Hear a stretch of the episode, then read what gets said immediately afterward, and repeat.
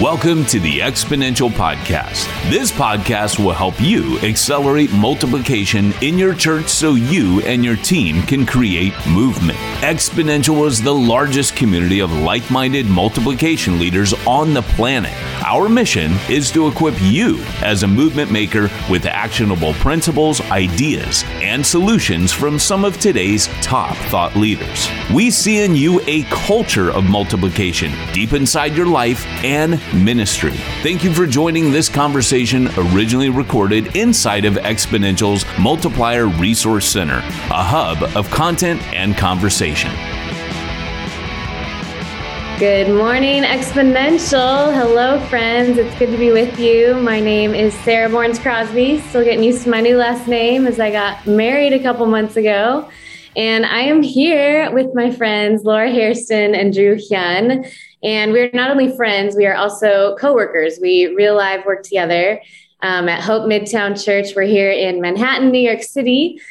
And we get the fun topic today of talking about the Enneagram and the rule of life. So, those are both kind of giant themes, topics. You may or may not have heard of one or the other or both of them, but we're actually going to talk about each of them kind of separately. What are they? How have they impacted our lives?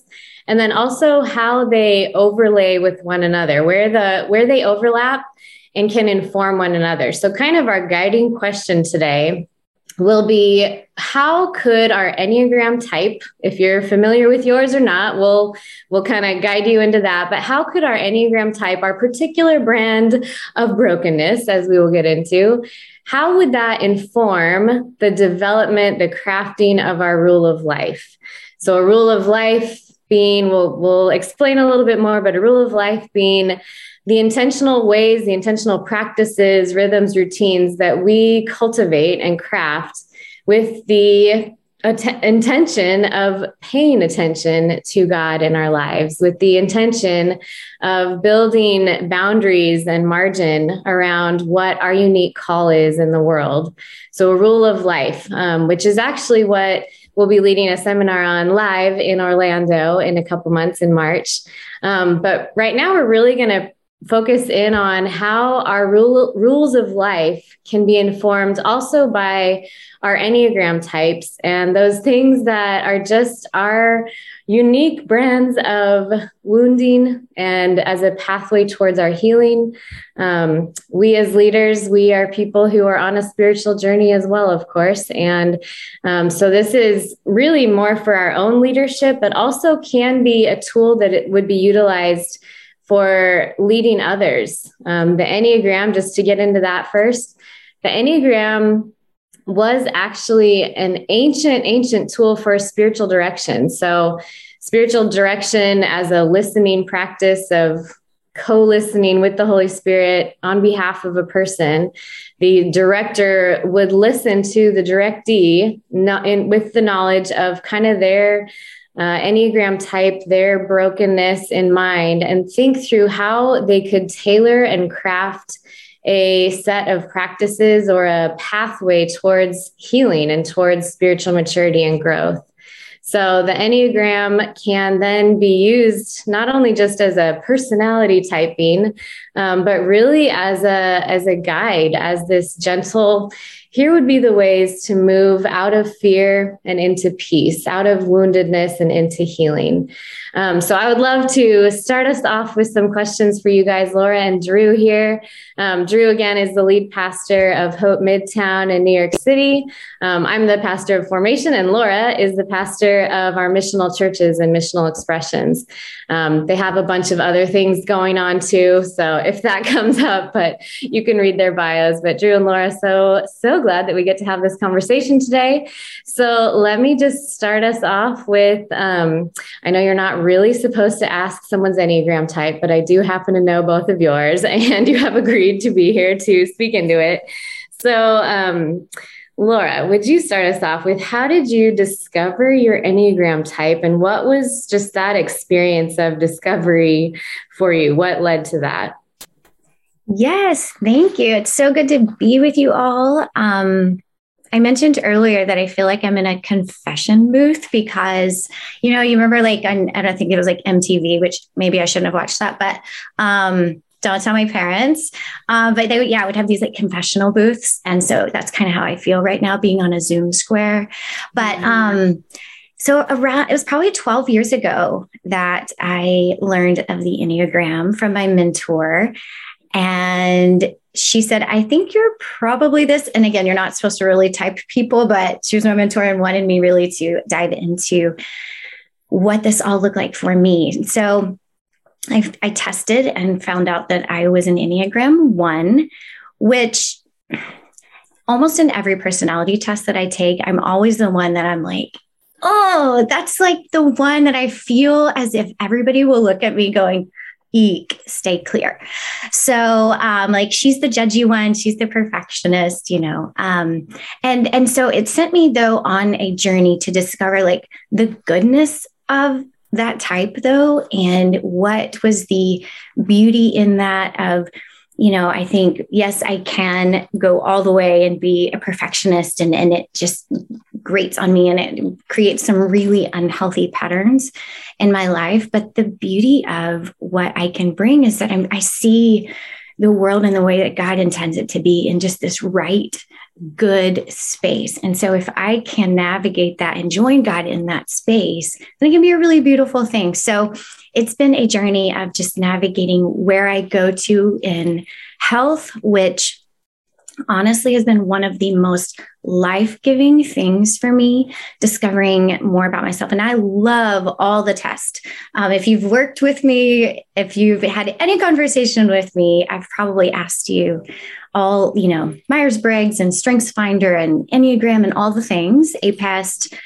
Um, but honestly, Enneagram has been probably one of the most freeing things for me. So, as a one, for me to go to health is to go to the seven, which is the enthusiast. So, this love for life, like just chill out, Laura. Like, it's okay for there to be a little bit of mess. There's okay for things not to fit in a box. It's okay to enjoy your life. It's okay to embrace adventure um, and discovery. And it's okay if you mess up a little bit along the way. So, um, yeah, the last 12 years have been me trying to just discover that and trying to also quiet this as a one. If you are a one, you will know that this internal critic is on overload. Um, I heard a podcast one time and they were talking about sometimes there, there's like a panel of them in your mind. And it does, it feels like that sometimes. And so for me to go to health is just to continue to quiet. Um, I know some people name their internal critic, um, but just just to quiet her um, and so yeah, it's I feel like I'm more I find I'm in in the healthy space when I am not listening to mm-hmm. that voice as much. So mm-hmm. that's good.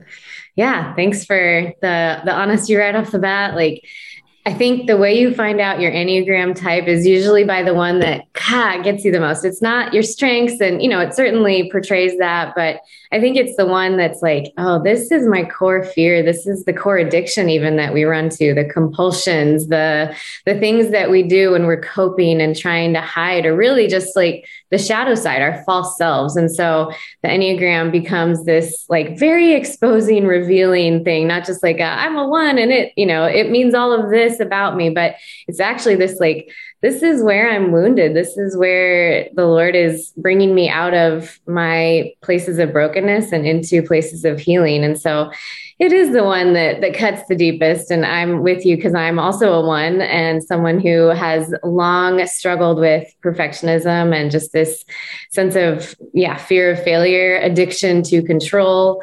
Uh, those are the ways that it comes out for me. Um, I think, it, yeah, some similar, some different. Eh, as you, Laura. But Drew, would love to hear just your kind of discovery of your Enneagram type and just how maybe that that hit you, the experience of like, oh, this is this is the the brokenness, the vice that it exposes. Yeah, um, yeah. Thanks, and it's it's just fun being in this conversation with you guys, and uh, obviously love chatting with you guys about anything and everything. And um, yeah, and you guys know my Enneagram type. Um, when I first discovered the Enneagram, I can't remember when it was, but my wife and I we were listening to a talk together describing the Enneagram, and that same feeling, kind of what you said, Sarah, of that, uh, like that that sense of humiliation that came over as someone was describing the vices of my type, which is basically a type two and uh, it was amazing just kind of the insight that was revealed in that you know and i think um, it's been such a helpful self-discovery tool for me but it's kind of funny because you know laura was saying that like when she discovered hers she was like oh like no uh, although how true it is for me it was more like you know tina smiled at me and we were both smiling at each other because we we could hear the vice that was being portrayed of a two. And it mm. did describe me kind of like some of the passive aggressive, like the later eruptions of you know, of you owe me kind of language and that sort of thing. And uh, and we kind of smiled at each other. But I, as a two, when I when I found out I'm a two, I'm a helper, I actually felt like really happy. I was like, yeah, like this is this is this is the most Christ-like.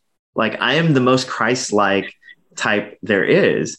Uh, so of course, it's no wonder that the vice of a two is pride, right? Like so um so I, th- I think that has been such a revelation for me. Like it was kind of like, yeah, I, I like my type, but um, but then it was wow, how my type, and it came to me during a time when actually I was in a pretty significant leadership struggle where there was someone that I was working with that uh, they were a certain type, and I just had I had all these judgments toward that person and it was interesting because I think what the Enneagram helped me do was to see that every type does have a positive and a negative, and that this person, instead of judging that person as being just all negative, and the reason why was because that person's personality type actually kind of mirrored um, my father's personality type, which I have a lot of wounding from.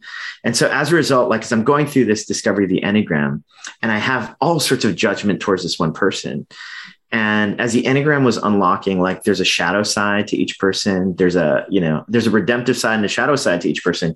It was kind of like this revelation like wow i'm i have both a shadow and a redemptive side. And this person also has a redemptive side and a shadow side. And we're all just human beings who need the grace of god you know? And um, so I just remember that being a big revelation of saying this person's not simply, you know, all these judgmental words. It's that person um, is living out of a certain, you know, kind of how they're predisposed to be, and they have again a redemptive side and a shadow side as well. You know, so that's where uh, that's where my journey of the enneagram has been so helpful for myself and me now continuing to be reminded of what are the things that I'm naturally gravitating towards, and what are the things that, gosh. Uh, so here, here's another interesting tidbit. So the person that I had all these judgments toward, uh, no surprise, person was an eight uh, a challenge, which which is what my father was. Mm. Um, but here's the thing about a two, right? Like a two, when we get stressed, we become eights.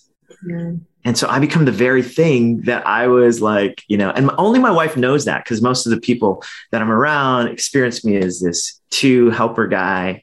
Mm. And, uh, but then my wife, she's like, no, there's this like this aggression comes out of you when, mm. when, you know, so anyhow, um, yeah. I don't know if too much of that's insider baseball related to to Enneagram stuff, but obviously with you guys, you know, we're just having this conversation, and you guys know kind of the ins and outs of how that all works. But it's been so helpful for me in that regard.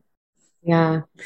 I'm just remembering when I first moved to New York City a few years ago, Ryan, Laura's husband, he said to me, Laura, that nothing has like formed him or shaped him like New York City. And then the pandemic happened. And now I think it's like nothing has formed us or revealed us or exposed us like the pandemic. And especially in the place where we live and um, just that yeah that like unveiling un unearthing of all the stuff um, that just kind of started to come out um, in a new way during the shutdown and just yeah. So how how has it been being a one being a two with like an added level of stress and the heightened sense of um, just the triggering the woundedness? Like i think there has been kind of that that un- unveiling of um, some of the aspects of our our vices and our brokenness, maybe even in in clear ways in these last years, and just how how has that maybe been exasperated, and how therefore has you know based on Ryan's assessment, like how has that formed you thus far? Like seeing the shadow sides, maybe in some specific ways, like how is that forming and shaping you? You know, as we're talking discipleship here too. Yeah, Go ahead, Laura. Great question. Um, and I think Ryan and I would probably have different answers um, because I, I, I, do think both of those things have, have shaped and formed me. Um, but they've we've had different experiences, and here let me explain what I mean by that. So, coming to New York City for me as an Enneagram One was so freeing because I was able to leave some of the way that everybody saw me. So I felt like I had to fit into this particular, you know, Laura is the one that is always there. She's always going to get it done yesterday. She's going to do it perfectly and it's always going to be better than you expected. And just call Laura. And it, it just, I don't know. I, I, it was so freeing to come to New York City where nobody knew me. And I was able to just kind of release uh, some of that. Now, it doesn't mean that some of that has not creeped back in because now I know people and there's expectations and, you know, but it was nice to just have that feeling for a minute of I don't have to be on time. And actually, in New York City, it's okay to not be on time because you can just say the train was late. so it just, it was really, really great to experience it and to say, you know, things didn't fall apart. Um, if I didn't do it just as so, or nobody saw me in a negative light because I didn't do A, B, or C. And they didn't even know I could do those things. So for me, it was really freeing. Um, now, during the pandemic, that was probably a different experience because we were all, I have three girls, so family of five in an apartment. And we were in lockdown. Kids were in school online. It, it, it was a lot what I quickly learned after one week. So I, I, did the whole like I ordered all this stuff to make sure they had the perfect, you know, setting for their school and had all the supplies and I made it look like a classroom. And the second week, I think I was just like, you know what? You can wear your pajamas. I don't care where you sit. You know what? You know where the lunch is. I'm we're just not, I, I don't have time for that. And I mean, it was actually again kind of freeing to go i don't have to make my bed. It's okay. I don't have to make sure everybody's in their right little spot. And i mean i do like to create i think an like atmosphere and environment for people to just be. So there is some of that. That's good. Um but yeah and then um just real quick I actually did get COVID in March of 2020 and just had a really, Ryan and I both just had a very difficult time. And I was forced to stop. I was forced to rest. I couldn't produce. I couldn't, I mean, I could barely um, just write. I loved to journal and write. I couldn't write. My hands hurt so bad, or I couldn't just go for a little walk. I had just, I would get tired really easily. And so, pretty much for a month, had to shut down and not exercise and not work for anybody. And I, I was doing my schooling. I was getting my MBA at the time and had to take a a term off, um, mm-hmm. which for me was very difficult. But again, it forced me to just stop, mm-hmm. to allow myself to rest. Mm-hmm. Um, and I we can talk more about that later, but I would say that's been a little bit of my experience. Yeah, that's good. And maybe that's even just as uh, those of us are listening to, like asking that question of ourselves, how has the last couple years and all that that has entailed, like how has it kind of brought to the surface both the things that are kind of that core addiction compulsion the things that we run to when we're coping when we're in pain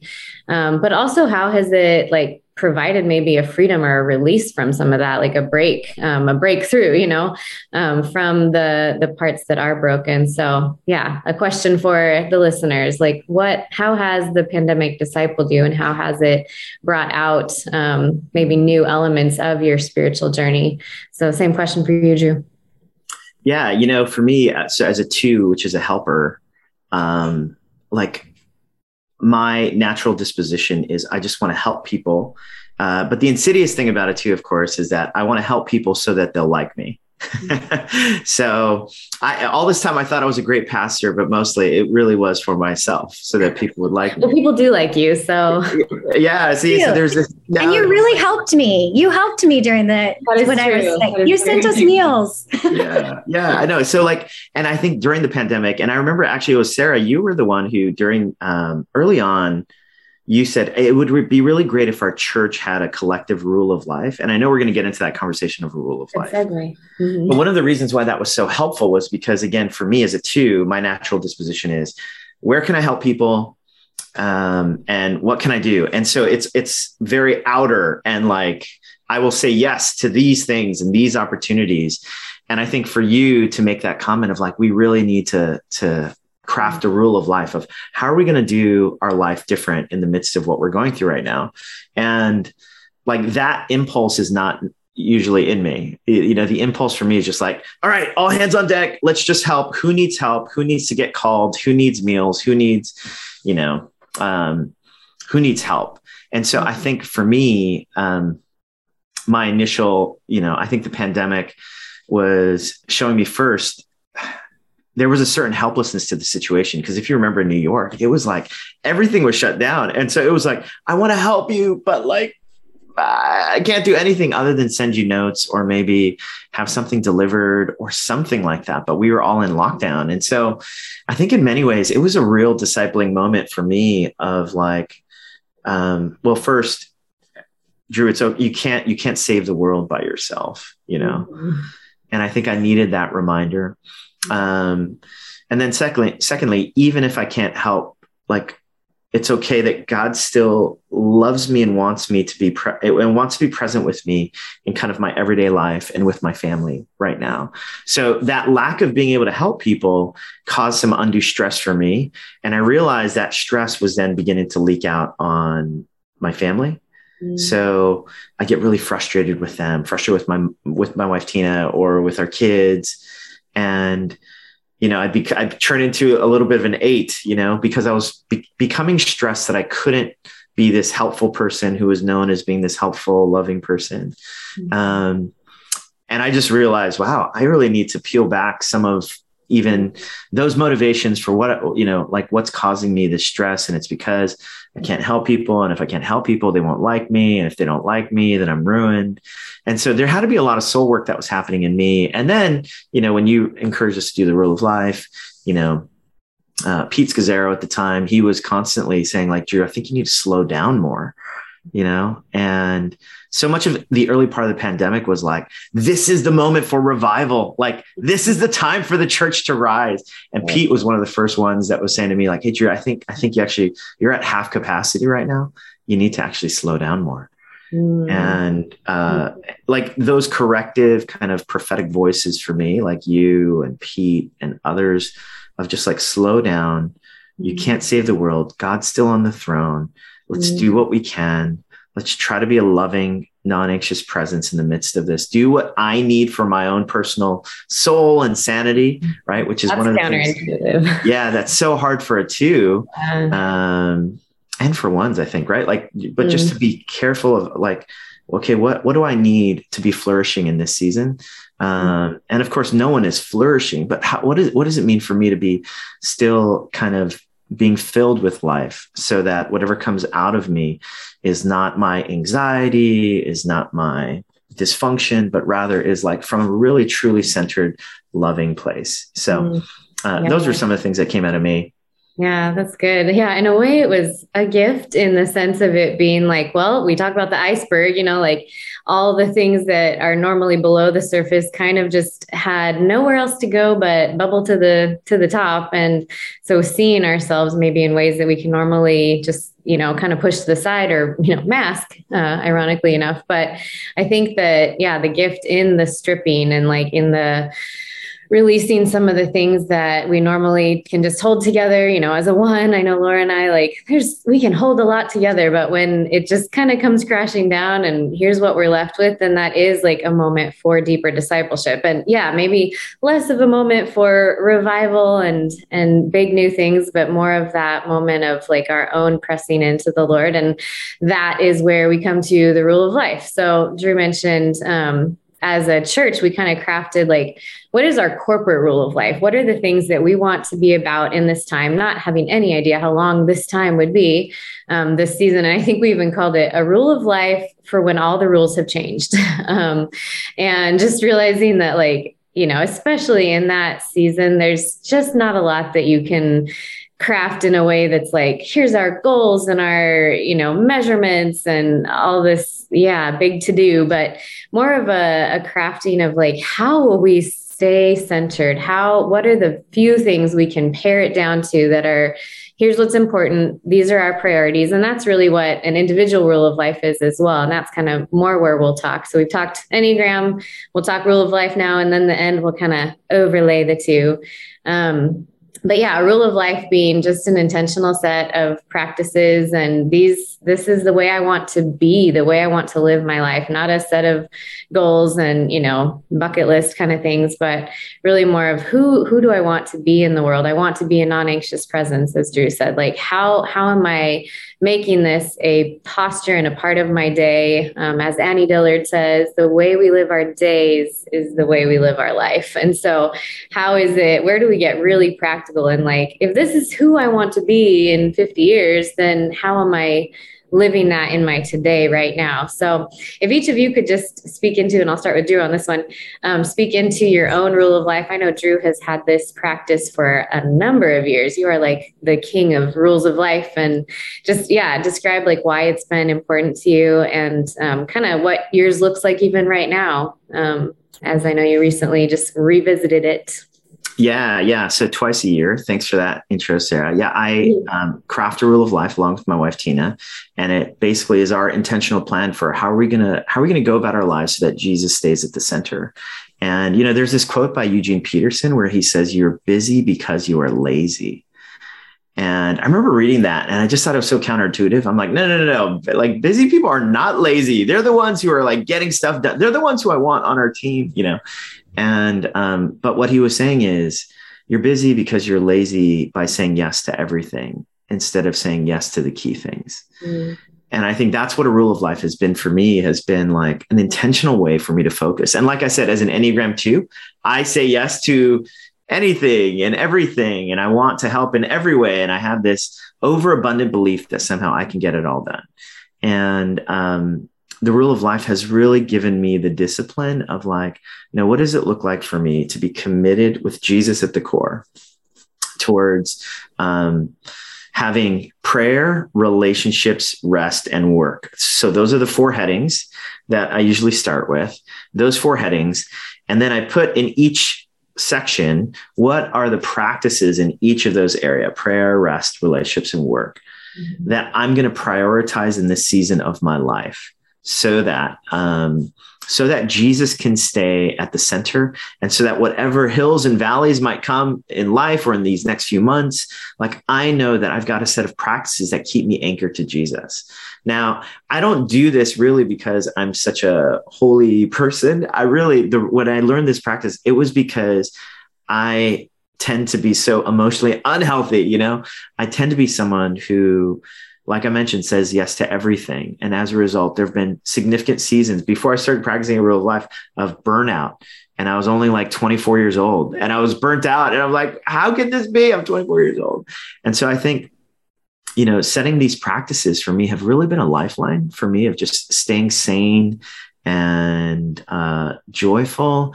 And not that life has been easy by any stretch of the imagination, but um, it's really given me a filter by which I can say, yes, this is what I will be committed to.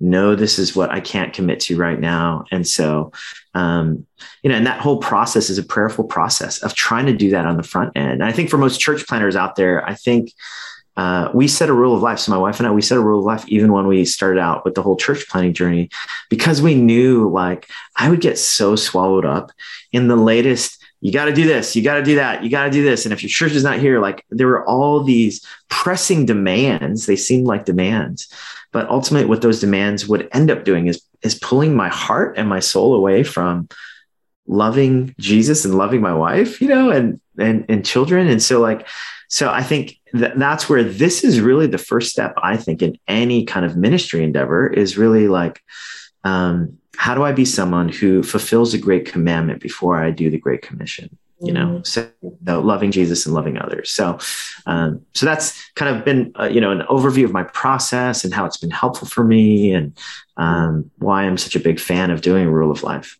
Yeah, yeah, I love how how proactive it is. And I think that that's, you know, everyone has a rule of life, whether we know it or not. Everyone has a set of habits and the way we live our days and the way we live our weeks. Like it's just a matter of whether it's conscious or kind of unconscious, whether it's proactive or kind of reactive. And to, to get ahead in the in the sense of like building that trellis if you've heard that example before but like this is how i want my life to grow slowly on this trellis this um, set of um, things that are just important the priorities and the practices. So um, laura how about you? What is your rule of life? Do you have one? What how informal or formal might it be? Um, maybe even explain like kind of how yours is developed Yes. And I, I mean, I'm really glad you mentioned that some of it is, you know, it's maybe unrealized. And so it's been really a good practice even for me to kind of go, okay, how has,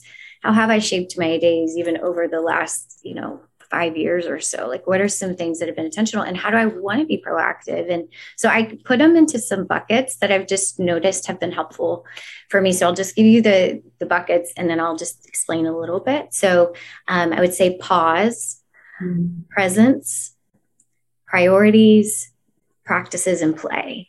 So pause. I've just realized that I have to have moments where I'm pausing, where I and learned a lot of this from emotionally healthy spirituality, but am I being, you know, am I am I sitting and and with Jesus? Am I being before I am doing? Mm-hmm. And am I just allowing moments to just to pause? Mm-hmm. Um, as a one, I love, I, I, I, just like to work. I like, I do. I like to be busy. I like to produce. I like to check the boxes off. I feel mm-hmm. so accomplished at the end of the day. And I don't think that's a necessarily a bad thing.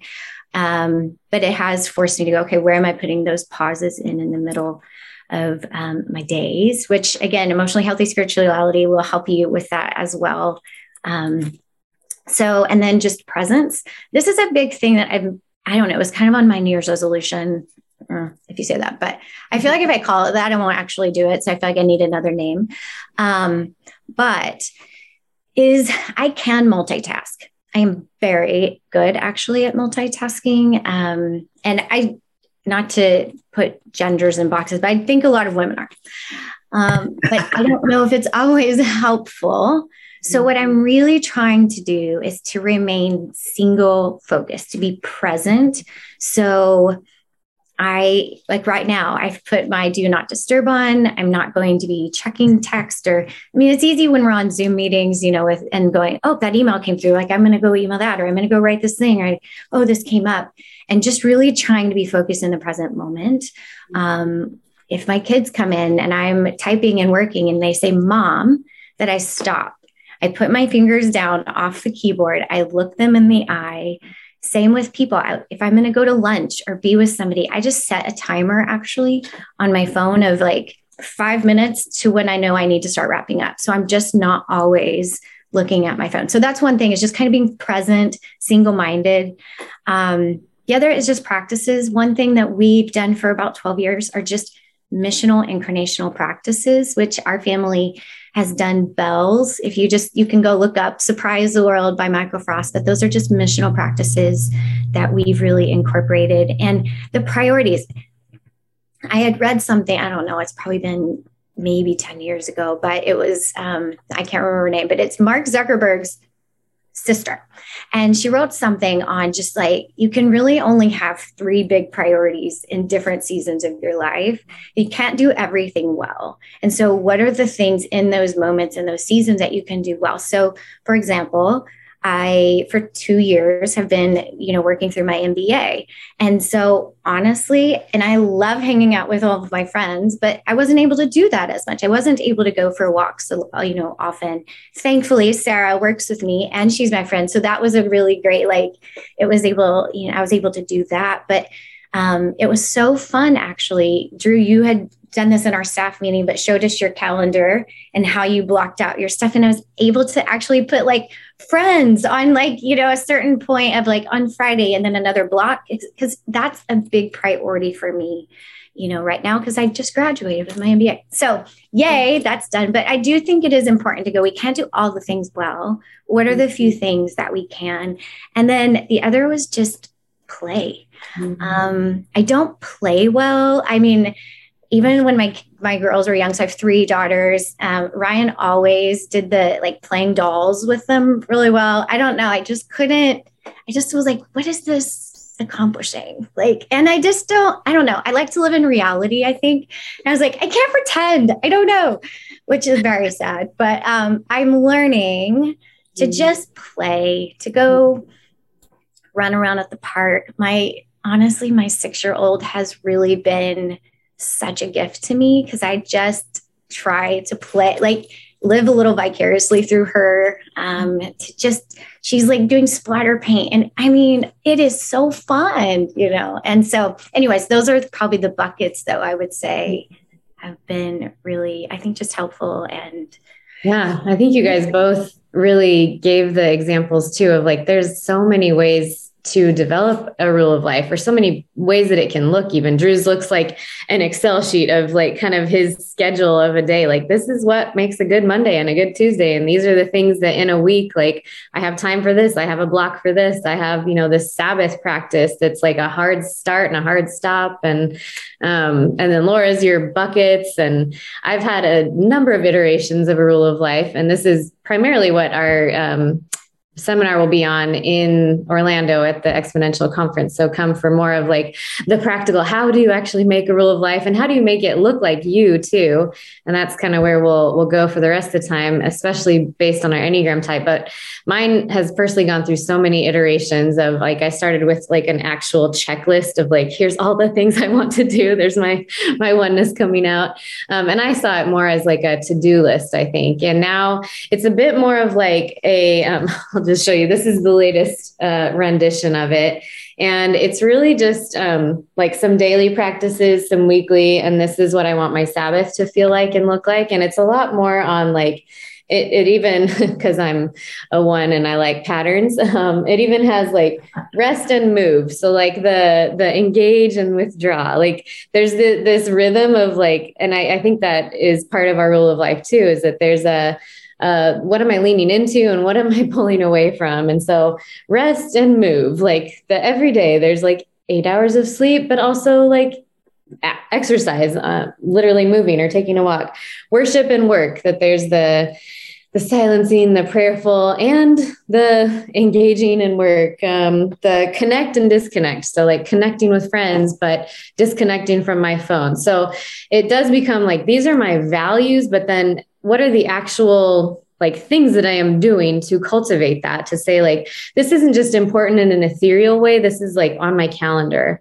um, so there's so many different ways to develop a rule of life but now we're going to transition for the rest of the time kind of into where does your enneagram then inform your rule of life and how because i think so many of us might craft um, whether it's a rule of life or even just like goals for a year, like a mission statement, but it's not actually us. It doesn't actually work for me. And maybe it doesn't actually work for like, this is where I am growing and this is where I'm, uh, you know, instead of the idealistic, you know, this is who I think I am or who I should be or whatever. But like, this is really my starting point um, based on that, you know, woundedness or the things that are, we realize the compulsions, addictions, the shadow side. This is like actually where I am. And this is where the Lord is leading me to go. And this is part of my healing path. And so, can we see the Enneagram as that, that guide and pathway and then incorporate into our rule of life like actual practical daily weekly habits and rhythms um, and so i would love for you guys to just kind of speak into that generally first maybe like how has the enneagram maybe already informed your spiritual growth your soul care your healing journey um, in what ways and then um, has it overlapped thus far in intentional and conscious ways with your rule of life as well Drew, you want to start us off? Yeah, you know, and as you were talking of just kind of like how our personality types you know, when it comes to formation, like it really needs to be informed. Mike Park, who's a mutual friend of ours, is a pastor at Hope Westside. I remember he told me that when he first started practicing Sabbath, mm. uh, he was miserable. And he's a three, so he a yep. three, an achiever who wanted to get a you know do, do really well at Sabbath, and so he had this vision of what it's like. But he's a high extrovert as well. And so he was telling me the story, and he was single at the time. He's, he, you know, he was being told like, okay, practice Sabbath. So what he did was he didn't talk to anyone. He stayed in his room, and he ended up just watching like movies all day, and felt kind of so gross at the end, and felt like so like his soul had shriveled up on his Sabbath, you know. And it was just this whole idea of like, yeah, you know, like um, Sabbath, you know, man was not made for Sabbath. Sabbath was made for man. Like it was like these these tools are supposed to be helpful for us in being life-giving so that we can stay tethered to jesus so that his yoke can be easy and his burden light you know mm-hmm. and so um, yeah, I would say for me, I think as an Enneagram two, like I mentioned, like the more, so what was interesting was I remember showing my rule of life to Pete Scazzero and he was, he was kind of like, whoa, he's like, there's so much on there. And um, he was a, a little taken aback by how mm-hmm. detailed I had written things out. And and I told him because I'm a two and because I often am not aware of my limits and like I need to be super defined mm. in what I'm going to prioritize because if I'm not I just know I'm going to say yes to everything. So I need to, you know, he was surprised that I had things just even as specific as how many nights a year am I going to be uh, away from home? Like he, he was just surprised that there was a certain level of, and it's because kind of throughout my life, the things that I've realized is like, I'm usually not very thoughtful about these things. And as a two, I tend to say yes to everything and want to help everyone.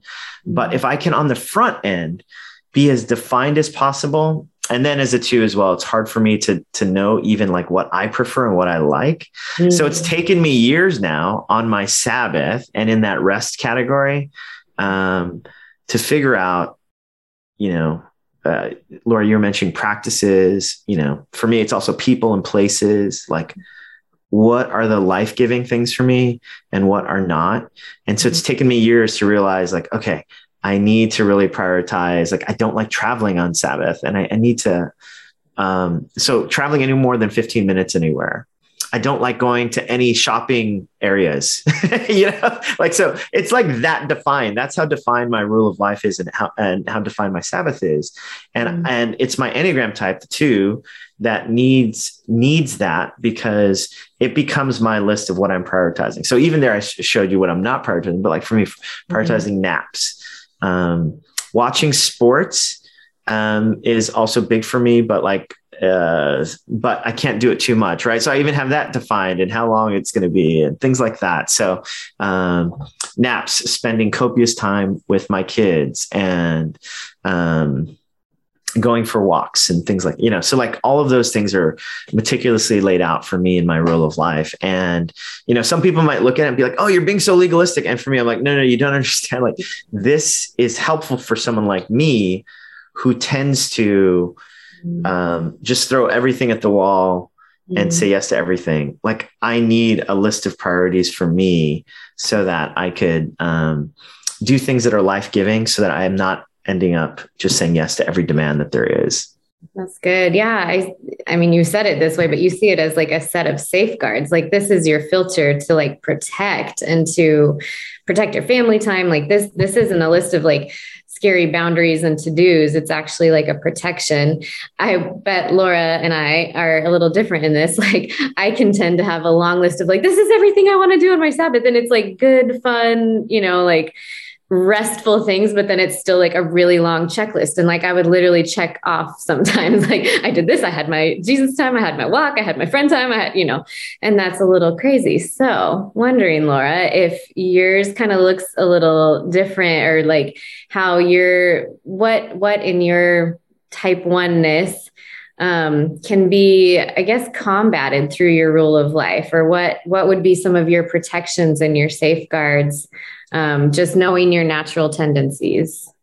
Yeah, I was actually thinking about this this morning because I think in light of how we're wired, like there again, there's really great things. So as an Enneagram one, yes, I can put it and structure it. And I, I do agree with you, Drew. Like I I know for myself, I will say yes to everybody and everything and getting it done yesterday. So I for that I do need to be, you know, proactive at my for for my yeses and my nos. Um, but here's what's been really interesting to me is in light of where I do need to move in health and growth, it's saying, okay, I know I'm a structured person. So I know that I am going to want my time alone with Jesus to look a certain way. Mm-hmm. Um, but in reality, it doesn't always happen that way. And I've learned to become okay with that and knowing that there's going to be different seasons for. And the reason I, I give that as the probably the biggest example is because so I remember, I mean, I grew up in the church and was always very disciplined about my time with Jesus. So, I mean, even started journaling when I was a sixth grader and had my devotion. You too, Sarah. Oh, yeah. um, you know, had my devotion, wow. and I know a plus but um i mean nice. i still i still have like prayer journals from high school and college. And so I've journaling has been such a, a, a big thing for me. I remember when I had my first kid though. Mm. So, um, you know, you're like, I'm going to get up in the morning I'm to, you know, light my candle. I'm to get my journal and it's just to be this great time. And it's like everything goes out the window. I'm tired at that point. I don't want to sit and read. And so it was learning, I mean, literally from the time I've had kids. So I have a 14 year old daughter. So 14 years, I'm having to learn what it looks like to actually be in relationship with Jesus. And even if it's not in the very structured, like hour in the morning, going through a Beth Moore study, you know, like, and you know what? I've had season of that. I mean, last year during the pandemic, my kids were kind of doing things. We were stuck. I couldn't, I wasn't taking everybody to and from. My girls are older now. So I was able to, like, I love Beth Moore studies. So I was going through like learning about the tabernacle. It was so rich for me. But now I'm in this season where I'm doing more just kind of lectio and, and just sitting in that. And then also just this, you know, you're talking about like the unforced rhythms of grace. Like, how do I just find and I'm aware and attuned to God mm-hmm. all the time versus just those moments? But I also need these moments of contemplation. So I just, I think knowing as an Enneagram one, like, here's my preferred, mm. but it's okay if it gets disrupted, that it shouldn't disrupt me. It shouldn't mm-hmm. disrupt my time with Jesus. It shouldn't disrupt. I mean, you know, you were talking about like a non-anxious presence through like, how can I just remain that still axis in the midst of the will continuing to spin and my environment mm-hmm. changes, um, my schedule changes, everything changes. Can I still remain grounded and rooted in Jesus and find God in the midst of all the things? So I love nature. Um, so sometimes it's just going to Central Park. I'm so grateful we live so close. It's just Sarah and I have walked Central Park and just, I mean, I have had moments, even I mean, Sarah, we were walking, I think it was like it had snowed or something. I don't know. There's just these beautiful, just and and having just conversation that's good and saying, like, God is in the midst of those things. And so, but that again goes back to my party of like going, mm. I'm gonna be present to the moments too. Um, so I'm not sure that fully answered your question, Sarah, but I think that I've had to say, here's a preferred. If it's messed up. So when I did have COVID, and I I couldn't get up and read. And I remember my mentor just saying, you know, Laura, do you, even in your times alone with with Jesus, can you just sit and be? Or are, do you feel like you even have to produce in that? Mm-hmm. And I mean, it, it really really stung me a bit, honestly, because I think in the midst of that, I'm still trying to like mm. produce or I'm trying to like, God, did you see what a good job I did? Um, and can I just sit and be and know that that God loves me, even if I'm just I'm just sitting. Mm. So those have been some, I think, probably learnings for me over the last several years. Good. Yeah. And I think that speaks into where I wanted to go next and kind of just get really drilled down practical. Um, we do have a question that I want to address. And then if there's other questions that you can start popping in. Hopefully, we'll have a few minutes for that. But um, uh, I think it was John Mark Comer that kind of introduced me to this idea, and he might have gotten it from somewhere else. But the idea of like downstream spiritual practices and upstream spiritual practices. So, downstream being like these are the ones that are preferred and that are natural and that are life giving in the sense that, like, this is really who I am at my core. This is my true self. And this comes easily. And it's still part of our spiritual growth, like leaning into this aspect. You know, if we're talking Enneagram specifically, like for me to lean into study, like you said, Laura, like study and using my mind and like the, you know, the, the scripture, the, um, yeah, that would be like a downstream practice, I think, for both of us. The journaling, the the nerding out, um, a downstream like this comes as just really this is like my dessert, versus the upstream practices, which are kind of the vegetables. Like these are good and good for me, and it's just not as natural, but it's still like something that I want to lean into, especially as a way to counteract maybe, or like Drew, we talked about like the filters. Like, what are the things that would be a little heavier paddling? but that are still in that line of like this is part of my growth part of my healing. Um, what are practices maybe specific to both of your types that would be downstream practices? This comes really natural for me. Upstream practices. This is this is good but it's the it's the the vegetables and the paddling a little bit harder. And then i also um, wanted to just run through some for other types just so that our listeners can get some ideas of these might just be some of the really practical next steps for how my enneagram could be incorporated into my rule of life practices. So um, drew do you have downstream upstream if you categorize it like that yeah, I mean, it was interesting because when Laura was sharing about her real life, she talked about missional practices, which I know she's been so great at teaching and stuff, you know. And BELLS, so much of it is this outward orientation. And so it was interesting because she was mentioning that, and I'm like, oh yeah, why why haven't I listed those things in my rule of life? And it's because, again, as a as a helper, like yeah. those things just kind of come in some ways a lot of those things come naturally like i'm constantly thinking of blessing or encouraging or mm-hmm. you know and so uh, that's why my rule of life looks like more of like this really selfish like spa day for me you know? Like how is uh that's actually your upstream yeah. Yeah and so the, the hard work of figuring out like what can i do so that i can have fun and enjoy you know? So i would say you know so in that way I think you know acts of service and that sort of thing is is probably like more that downstream spirituality, and then kind of the upstream spirituality for me is is really like okay, what are the things first coming to grips of like what do I really enjoy and give me life, you know, and what are those practices, and so um, that's what I would say. And I also want to say before you know, uh, I would love to hear you your answer to that last question too, Sarah, about your rule of life and how your enneagram type. Anyhow, yeah. just yeah. so before we finish, would love to hear that. So. Yeah. Well, I can jump in right there because I was just thinking, um, Paul, my husband, he's a seven. And so we can look really different. Like there's there's some arrows if you are deep in the enneagram that uh, like in health i look a little like a seven um, which is playful and spontaneous and able to just enjoy life and be really present. And so those would kind of be more like my upstream practices. Like it's funny that laura and i we kind of have to like schedule fun or like make sure that we're doing something that's like playful and like letting ourselves just be and and enjoy life and not have to like work and produce and make sure that we're being good for you know everyone else or yeah. So like paul in a sense like helps me be that like allow space for joy and for fun and date nights and magical mondays. Um but yes you guys know. Um but i think the yeah that's weirdly like joy and play is an upstream practice but then the downstream ones would be um the the ones where i am able to just feel most like myself which actually is in solitude and in silence. So i know for some people like those practices of like stillness and solitude like that does not come easily. It comes very easily for me.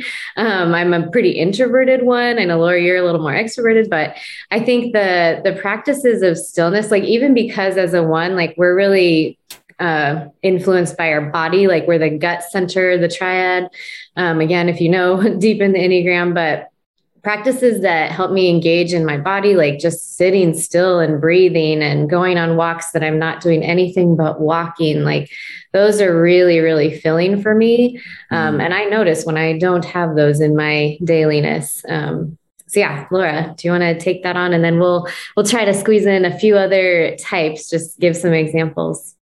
Yes. Um, yeah, I I think um, definitely i kind of already mentioned probably the downstream stuff um, except for exercise i actually really love and need just for to get my stress out and actually not think about anything um, I, I, go to a place called Orange Theory. So you can, like can't take your phone into the studio. And so it's such a nice like nobody can get to me. Um, and I don't have to think about or do anything for anybody.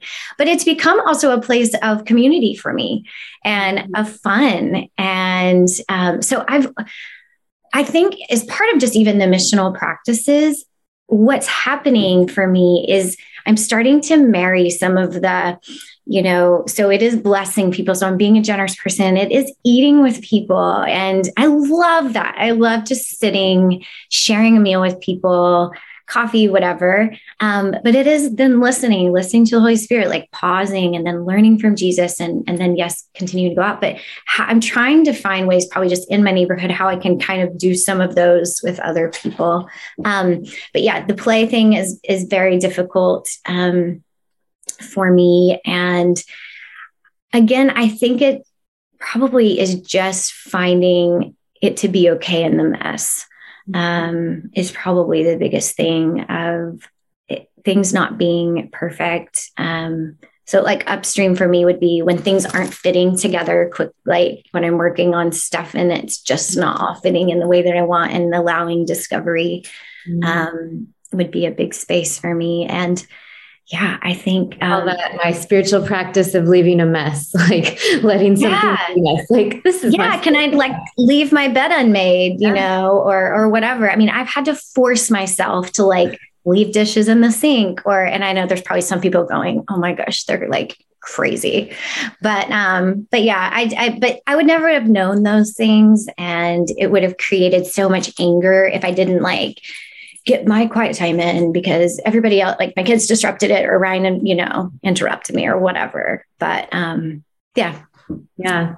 Well, let me just um, read off. I've culled these from a few different areas and just kind of from my own experience and relationships and stuff. Um, but we've heard of the downstream and upstream practices for us as ones and twos. But just to throw out some ideas to get our listeners' minds thinking, um, a three, some of your downstream, natural, like life giving, this is where I'm most myself. Some of um, your downstream practices might be like, having a reading plan, something that feels like an accomplishment. You're the the achiever, the the planner, the one that can accomplish things and make your to-do list. So having a reading plan that you stick to, a daily office kind of practice, morning, noon, night prayer.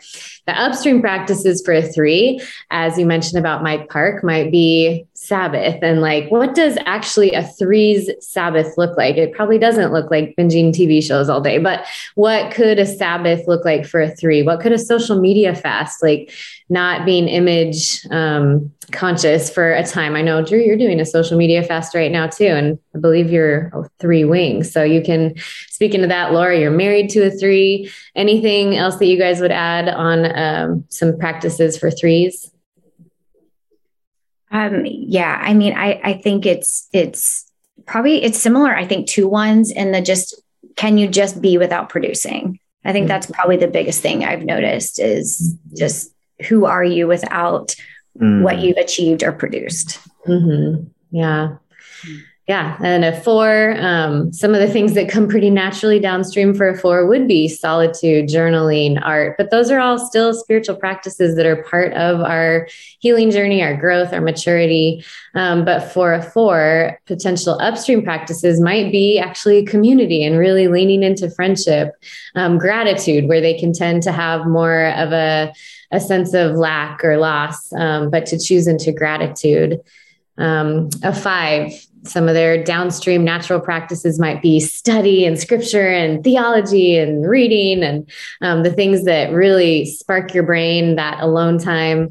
Again, whereas a five's upstream or choosing into practices that would allow for their growth would be generosity, where there can be um, potentially just a tendency to to hug in close, but like, how can I live generously? What would be some daily, weekly, monthly habits of generosity, um, habits of service instead of kind of this inward facing? Um, a six could be some downstream practices for a six, um, maybe scripture memorization, music. I forget where I got those from, but um, something that just like stirs your heart like that. Whereas a six um, and community for sure is very natural for a six. Um, whereas the unnatural, but press into this would be journaling or lectio divina, something that's a little more in the headspace um, and solitude. And then a seven, as we mentioned, the practice of um, of community comes really naturally, gratitude, joy. Um, whereas practices of fasting and solitude again or silence, um, very, very good for a seven, and yet kind of not uh, the most natural things. So, um, I didn't get to eight and nine, but I want to be really mindful of our time. I think we have about 30 seconds left. So thank you guys for joining this conversation. And we would love to see you at uh, Exponential, the, the rest of you listeners at um, our webinar or our seminar at Exponential when we're talking specifically about I want to craft my rule of life um, for this season and make it something that feels really proactive and really me. And so that's where this Enneagram piece comes in. How can it work for me and my growth? So um, we, oh, Bruce says I can finish with the last two types, not leave people hanging. okay, so uh, downstream practices for an eight um, that might actually, this one surprised me, but for an eight, uh, it comes very naturally to have that compassion, maybe in like a little bit more of a fierce way, fierce compassion, and a sense of justice and really fighting for truth. That's very natural leadership um, as a spiritual practice to to lean into your leadership downstream practice, but for an eight and upstream, a uh, uh, more challenging but still necessary and helpful um, practice could be uh, just the practice of listening, sitting still, not speaking, but listening to God, listening to people, and even accountability. Um, inviting other people into your life for confession, for honesty.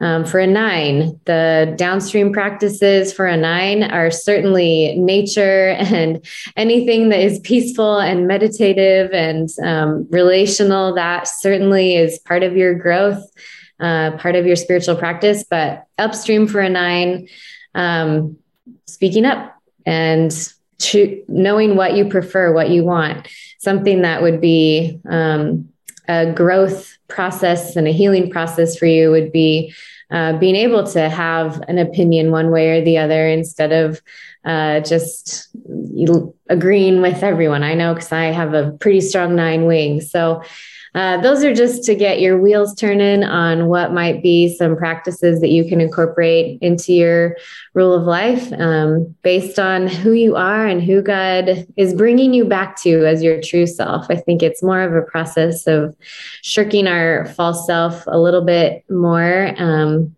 and leaning into our true self. So, again, thank you, Laura and Drew, for this great conversation. And I hope we can keep it going. We might do another one more specifically on the Enneagram, and we'll see you in Orlando for our uh, rule of life, crafting our rule of life. So, blessings to all who were here and listening later. And we'll see you in Orlando at Exponential. Thanks for listening to this Exponential podcast episode. Visit exponential.org for more resources to become a part of our multipliers community. We look forward to connecting with you and the entire Exponential community of like minded multiplication leaders at one of our upcoming events.